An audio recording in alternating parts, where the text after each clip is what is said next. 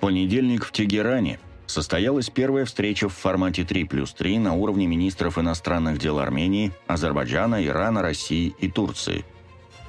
Несмотря на то, что делегация Грузии не приехала в иранскую столицу, позиция официального Тбилиси по вопросам повестки дня была прежде неоднократно озвучена, и поэтому участие грузинского коллеги можно было считать заочным. Состоявшаяся встреча стала поистине почином, который есть все основания надеяться получит свое продолжение. Он этого заслуживает, тем более, что за долгие годы с момента выдвижения Анкарой данной инициативы накопилось много нерешенных проблем, да и сама 44-дневная война 20 -го года показала, насколько отчетливо обозначились контуры этого формата и в какой степени его запуск назрел. Напомним, впервые идея создания платформы сотрудничества Турции, России и Ирана с тремя государствами Южного Кавказа была предложена Анкарой в начале 2000-х годов.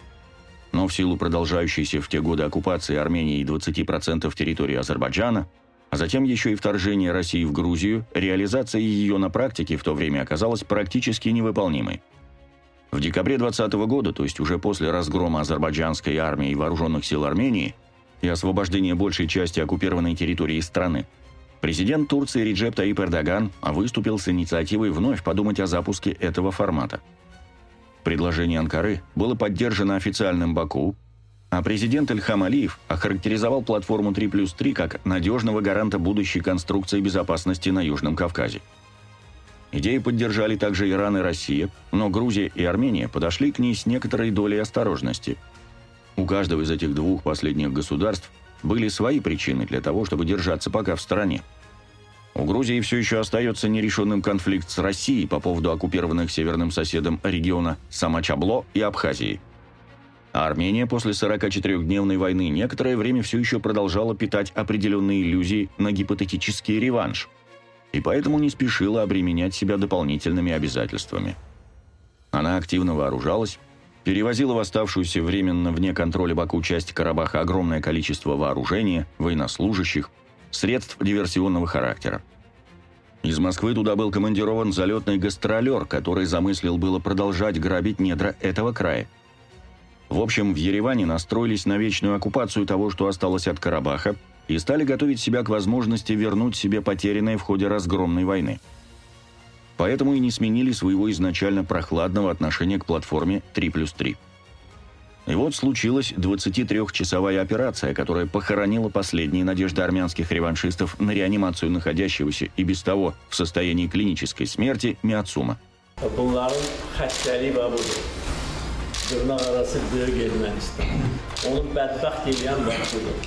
Несмотря на призывы центрального правительства Азербайджана к мирному населению остаться и принять гражданство, главари хунты взяли курс на запугивание жителей грядущим геноцидом – и фактически заставили всех или почти всех покинуть города и села.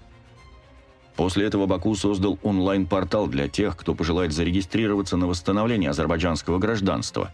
К слову, портал сей был заблокирован на территории Армении, что тоже очень симптоматично. Как бы то ни было, 23-часовая операция стала холодным душем для руководителей Армении. И там, в кои-то веки, пришли к пониманию, что Миацум остался в прошлом окончательно – Этим, возможно, и объясняется конечное согласие Еревана на участие в платформе 3 плюс 3. Встреча в Тегеране, помимо того, что она стала своего рода премьерой, оказалась сама по себе плодотворной. Были обсуждены вопросы региональной безопасности и сотрудничества. Стороны согласились, и это очень важно, что появление здесь вне региональных игроков не будет служить целям безопасности.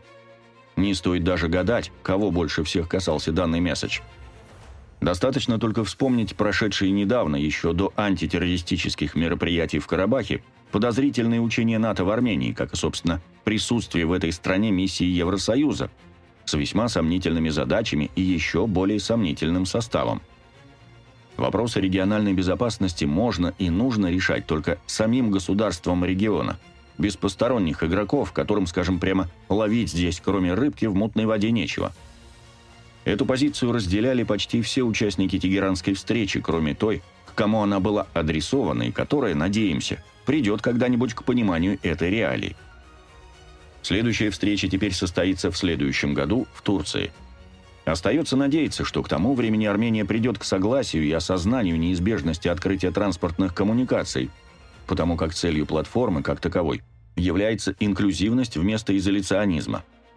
Открытие этих коммуникаций приведет не только к комплементации оставшегося пока еще не выполненным последнего пункта трехстороннего заявления от 10 ноября 2020 года, но и, самое главное, к установлению таких связей в регионе, при которых любая война в будущем станет не только немыслимой, но и материально или физической невозможной. Выделенная нами фраза была впервые произнесена в 1950 году тогдашним министром иностранных дел Франции – одним из архитекторов европейской интеграции Робертом Шуманом в его знаменитой декларации, которая так и вошла в историю под названием «Декларация Шумана». В той исторической декларации анонсировалось о создании еще совсем недавно злейшими врагами, Францией и Германией, Европейского комитета угля и стали, наднационального органа, которому правительства этих двух, а затем и других присоединившихся к этой инициативе стран, делегировали собственное производство угля и стали – Именно из этого органа и зародился затем будущий Европейский Союз. Преисполненные желанием предотвратить еще одну разрушительную войну, европейские правительства решили, что объединение ими добычи угля и выплавки стали сделает любую войну между историческими неприятелями Францией и Германией не только немыслимой, но и материально невозможной.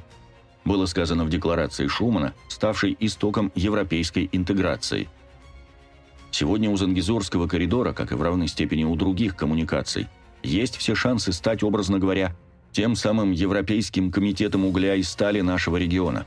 Региона 3 плюс 3. Возможно, придет день, когда в Ереване поймут, что открытие Зангизурского коридора настолько тесно свяжет два, еще до недавнего времени враждебных государства, таких же, как и когда-то Франция и Германия, что любая новая война между ними станет не только немыслимой, но и материально невозможной. Дело теперь за здравым смыслом в Ереване –